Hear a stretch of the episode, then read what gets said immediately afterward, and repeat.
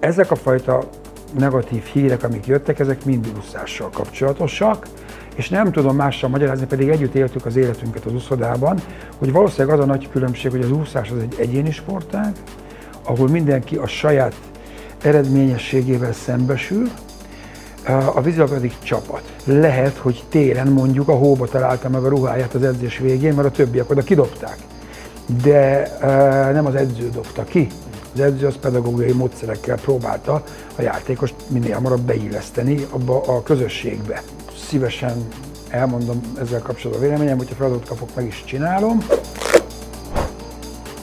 A hová tűnt mai vendége nem más, mint Kemény Dénes, az edző, azt hiszem, hogy így tudom megfogalmazni, legalább számomra, legalábbis te vagy számomra az edző, is, meg szerintem, szerintem Magyarország számára, számára is. Igen. Csapatsportban három olimpiai aranyat nyerni, bocsánat Dénes, állatorvosként? Sokáig mind a két ö, szakák, tehát a férfi meg a női válogatottnál is valamiért állatorvosok voltak a szövetségi kapitányok. Egy időben nagyon sok állatorvos egyetemista volt a vízilabdások között. Mind ahogy sok orvos egyetemista is állatos. Így nagy számok törvény alapján sok állatorvosból lett edző. Azt láttam rajtad végig az évtizedek alatt, ahogy az országgal együtt figyeltem a, a, a pályafutásodat, hogy valami őrült szenvedély van benned az iránt, amit csinálsz. Állatorvosként is ez volt a helyzet? Nézd, hát vagy magas szinten csinálsz valamit, vagy nem csinálsz. Vagy nem csinálod azt. Hogyha nem tudod magas szinten a tehetségtelenséged miatt, akkor azért nem szabad csinálni, vagy pedig nem érdekel, azért sem. Hát ez most én nem tudom, mennyire voltam edzőként tehetséges, eredményes, azt tudom, mert most nem hazudnék, azt mondom, hogy nem de az a szenvedély meg volt bennem, az száz százalék. Egyébként gyerekkoromban volt egy olyan időszak, és egy elég fontos időszak, három éves koromtól olyan kb. tíz éves koromig, amikor csak ketten voltunk az apámmal, mert ő már elvált, de még nem nősült meg, és az nagyon megmaradt bennem, hogy csak jól lehet valamit csinálni. Ha nem lehet valamiért jól csinálni, nem baj, de akkor nem kell csinálni, akkor valami mást kell csinálni.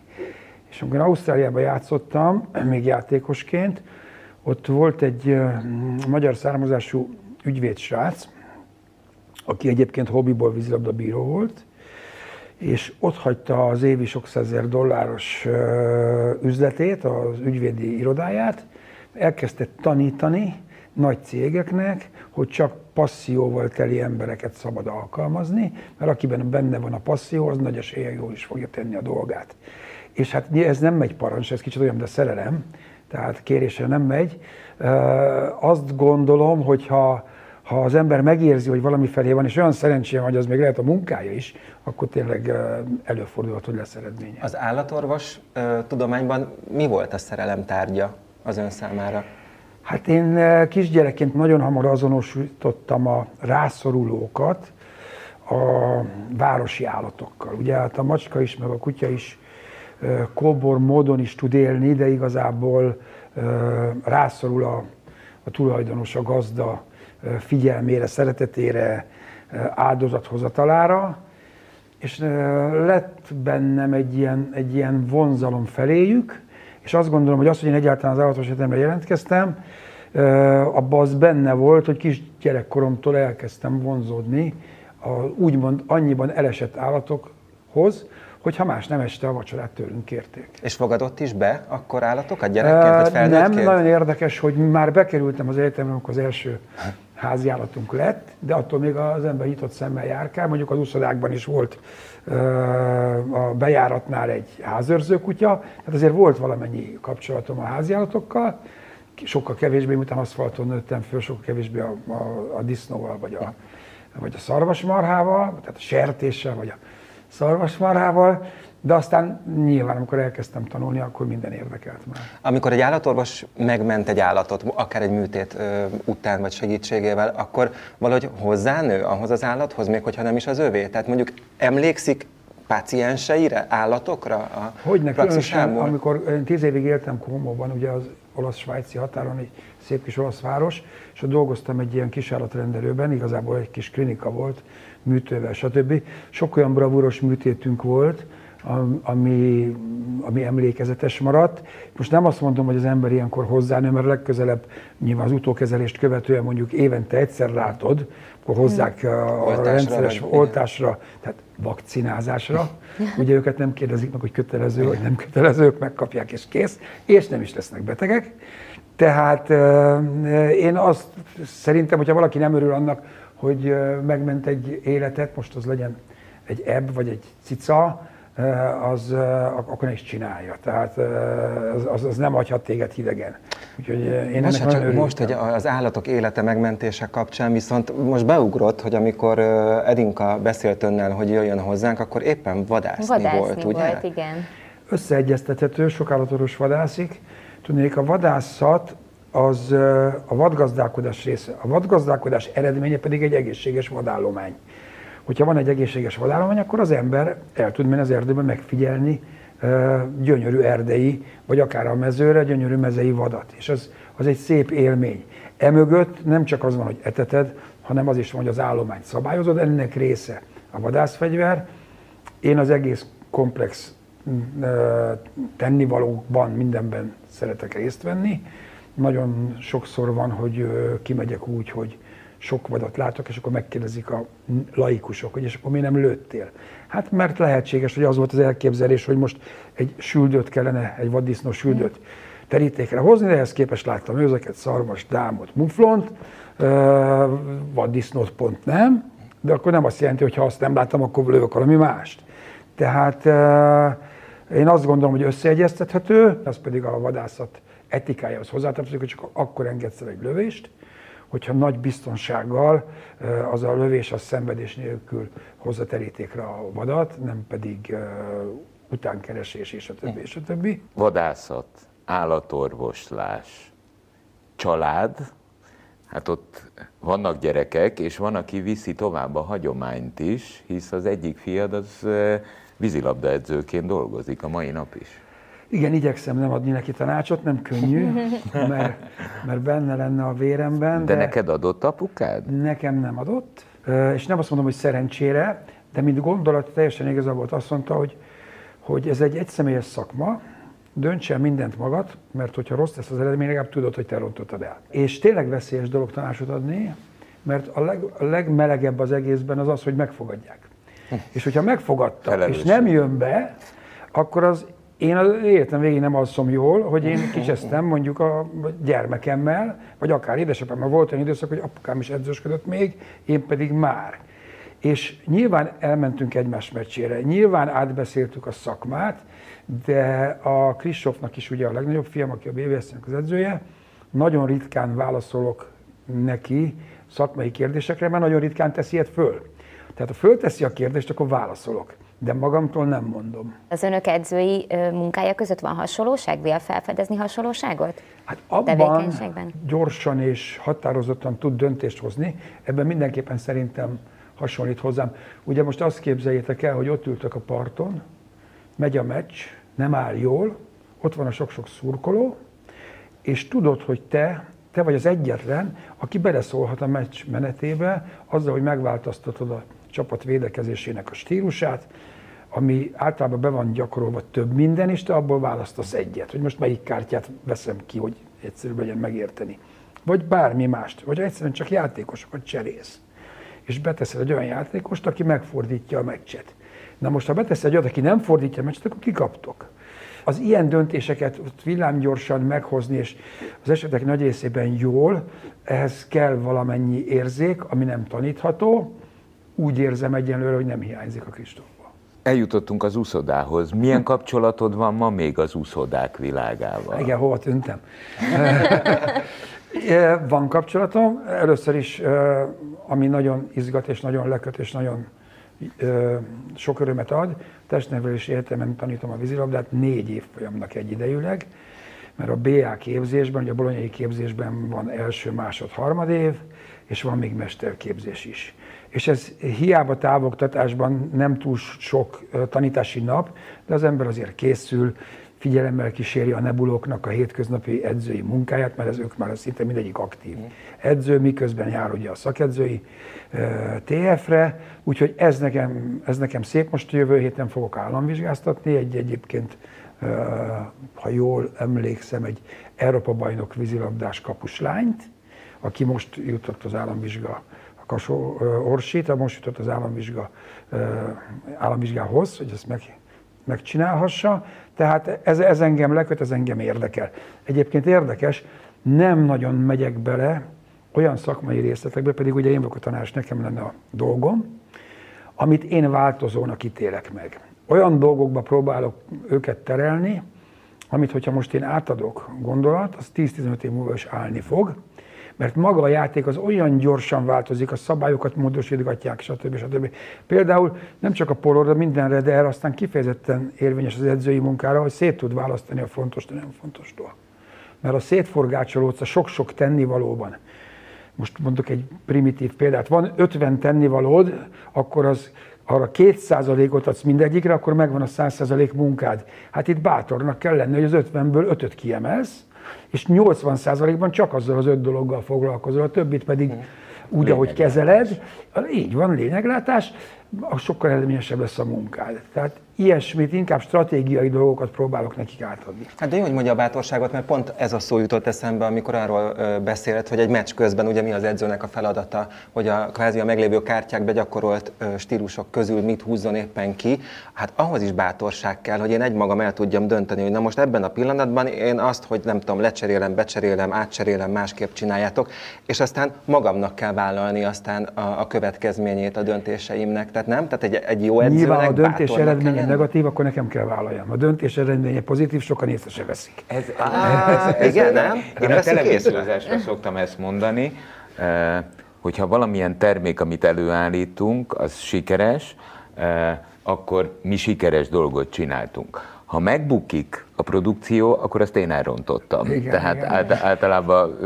Volt egy csere, amit emlegetnek sokan, de ott abban a pillanatban tényleg nagyon kevesen hittek benne, amikor a jól védő Kóz Zolit az olimpiai elődöntőbe a Szécsi Zolival váltottam föl a kapuban, megfordult a meccs, mert az én gondolatom az volt, hogy jól véd az Zoli, de vezet az ellenfél. És valamit kell csináljunk, különben szépen lemegy a meccs, és kikapunk, és nem játszhatunk döntőt. Úgy meg nem lehet aranyat nyerni, hogyha az ember nem játszott döntőt. És ugye azért mentünk Sydneybe, és utólag persze jól sült el, de ott akkor egyedül voltam a padon, aki ezt meghúzta, Szecska lepődött meg a legjobban, hogy neki most be kell álljon. De bátor volt, és akkor ott biztos volt magában? Vagy? Nem voltam biztos, de abban biztos voltam, hogy, hogy semmit nem csinálok, akkor, akkor marad az eredményezőnek ez a menetrendje. A tett halála az okoskodás. Így, így van. Tehát én azt gondolom, hogy, hogy ez, ez része az edzői munkának, és ezt el kell tudni vállalni, és hogyha az esetek nagyobb részében igazad lesz, akkor azt jelenti, hogy van hozzá érzéked, de ez nem tanítható. Ha már az úszodákról beszélünk, akkor a Nemzetközi Úszószövetség edzői bizottságának az alelnökeként is tevékenykedt. igen. E, és ennek kapcsán e, jut eszembe, hogy ugye másik sportág, de hát van alapvetően most itt a körünkbe egy edzőikon, uh-huh. amit egy életmunkájával letettél az asztalra. Többféleképpen, eh, több módon eh, az elmúlt hetekben, hónapokban az úszodák világáról és az edzői munkáról komoly negatív hírek láttak napvilágot. Hogy látod ezt? Hisz te is az úszodákban nőtted, élted az életed. Igen, nagyon érdekes, mert pici-pici különbség van végül is egy külső megfigyelő vagy külső érdeklődő számára az úszás és a vízilabda között. Az egyiknél ugye van kapu meg labda, másiknál meg csak a kötelek, de a vízilabdások is sokat úsznak, de valahogy mégis teljesen más társadalom. A pólós palánták nagyon hamar túl az egyéni sikereken szembesülnek azzal, hogy ez egy csapatsportág, és hiába vagy te a legjobb játékos szombaton vagy, baj, vagy vasárnap a gyerekmeccsen, ha nem vagy csapatba illő, akkor azt hétfőn érzékelni fogod az öltözőbe a többi játékos viselkedésén.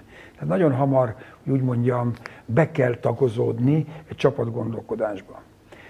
És ezek a fajta negatív hírek, amik jöttek, ezek mind úszással kapcsolatosak, és nem tudom mással magyarázni, pedig együtt éltük az életünket az úszodában, hogy valószínűleg az a nagy különbség, hogy az úszás az egy egyéni sportág, ahol mindenki a saját eredményességével szembesül, a vízilabda pedig csapat ahol néha te segíted a csapatot a győzelemhez, a jó teljesítményedre, néha a csapat menti meg a te rossz teljesítményedet, hogy annak ellenére nyerünk, hogy te rosszul játszottál. És ez kiegyenlíti egymást. Ha nálunk voltak, mm, hogy mondjam, úgymond atrocitások a vízilabda világában, az sokkal hamarabb, vagy inkább csak a csapaton belül fordulhatott elő. Tehát, hogyha ha mondom, hogyha valaki nem érdemelte meg, hogy a csapat tagja legyen, az lehet, hogy télen mondjuk a hóba találta meg a ruháját az edzés végén, mert a többiek oda kidobták. De e, nem az edző dobta ki. Az edző az pedagógiai módszerekkel próbálta a játékost minél hamarabb beilleszteni abba a közösségbe. A játékosok, pláne gyerekként sokszor kegyetlenebbek egymással, de ilyen szintűek voltak ezek a dolgok, amitől még ugye azt meg lehet szállítani, legfeljebb a következő 26-os buszra tud csak felszállni, mert tovább tököl az öltözőbe, mire eh, föl tud öltözködni. Eh, de az, amiket olvasni, az, eh, az pólós szemszögből, nem is azt mondom, hogy furcsa vagy riasztó, inkább azt mondom, hogy idegen, tehát mi ilyesmiket nem ismertünk. Lelki hatású mondatokat az, a vízilabda öltözőben is lehetett hallani, de annak mindig az volt a cél, hogy győzzünk. Tehát, hogyha valakinek egy kicsit meg kellett a, a lelkét paskolni, de és most nem pozitív, hanem inkább negatív értelemben mondom, tehát pofozgatni, akkor az azért volt, hogy jobb játékos váljék belőle. Az, hogy legközelebb kritikus pillanatban ne szabaduljon a felelősségtől, stb. stb.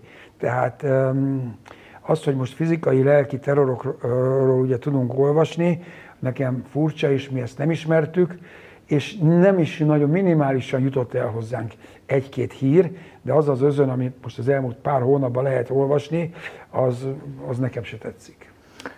Szakemberként, edzőként, mesterként a Nemzetközi Szövetség edzőkkel foglalkozó bizottságának alelnökeként eh, mit látsz? Hát valószínűleg szükséges egy előre haladott olyan etikai, nem is azt mondom, hogy kódex, hanem oktatás, hogyha valaki edzővé válik, akkor ebből az aspektusból is rendben legyen. Tehát most mondok egy egyszerű példát, sokszor sajnos úgy kezd el edzősködni valaki, hogy abba hagyta a versenysportot, és érdekli az edzősködés, de még nem tanulta. Tehát nem járt, nem azt mondom, hogy TF szakedzőjére, semmilyen fél éves, egyéves képzése se.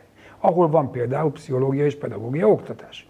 Tehát én élből mostantól az tapasztalatok alapján minden el, edzésködést elkezdő fiatal edzőnél, vagy edző, edzőnek jelentkezőnél bizonyos teszteket iratnék, vagy hogyha annak nem felel meg, akkor bizonyos kurzusokon kellene részt vegyen, hogy megfeleljen a modern kor pedagógiai igényeinek. És úgy, tehát a szülők bátran vigyék a gyereket sportolni, mert egyébként akik ezeket a dolgokat olvassák, most lehet, hogy elgondolkoznak, és azt mondják, hogy mit tudom, inkább horgászni vissza a gyereket, mint úszni. Holott nagyon egészséges dolog lenne, hogyha 6 és 18-20 éves korak között úszodába tölteni a naponta azt a két órát, amitől nagyobb lesz a szíve, a tüdeje, az érrendszere, a melkasa megnő, egész életében nagy marad a melkasa, mert az csontból van, tehát az nem olyan, mint az izomzat, hogyha használod, akkor vastagabb, hogyha nem, akkor vékonyabb.